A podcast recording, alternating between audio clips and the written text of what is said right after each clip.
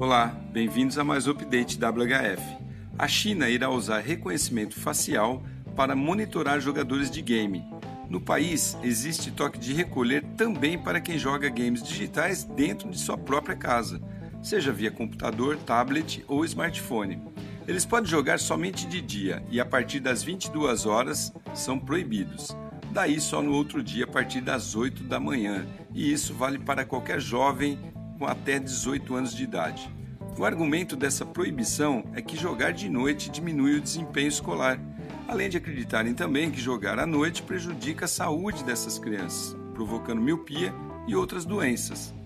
O uso do reconhecimento facial vai ser implantado porque o método de monitoramento anterior não estava funcionando, pois ficava a cargo dos fabricantes de game, que deviam bloquear o jogo a partir de determinado horário, e pelos pais, pela família, que deveria controlar seus filhos. E essas medidas não estavam sendo suficientes. Apesar de muitos games também serem educativos e poderem até ajudar no aprendizado, essa medida está gerando grande discussão por lá, até lá, né, um país comunista, pois muitos acreditam que o controle sobre o uso deve ser de responsabilidade da família e não do Estado. Já o Estado acredita que não, que deve ser dele essa responsabilidade. E você, o que pensa disso?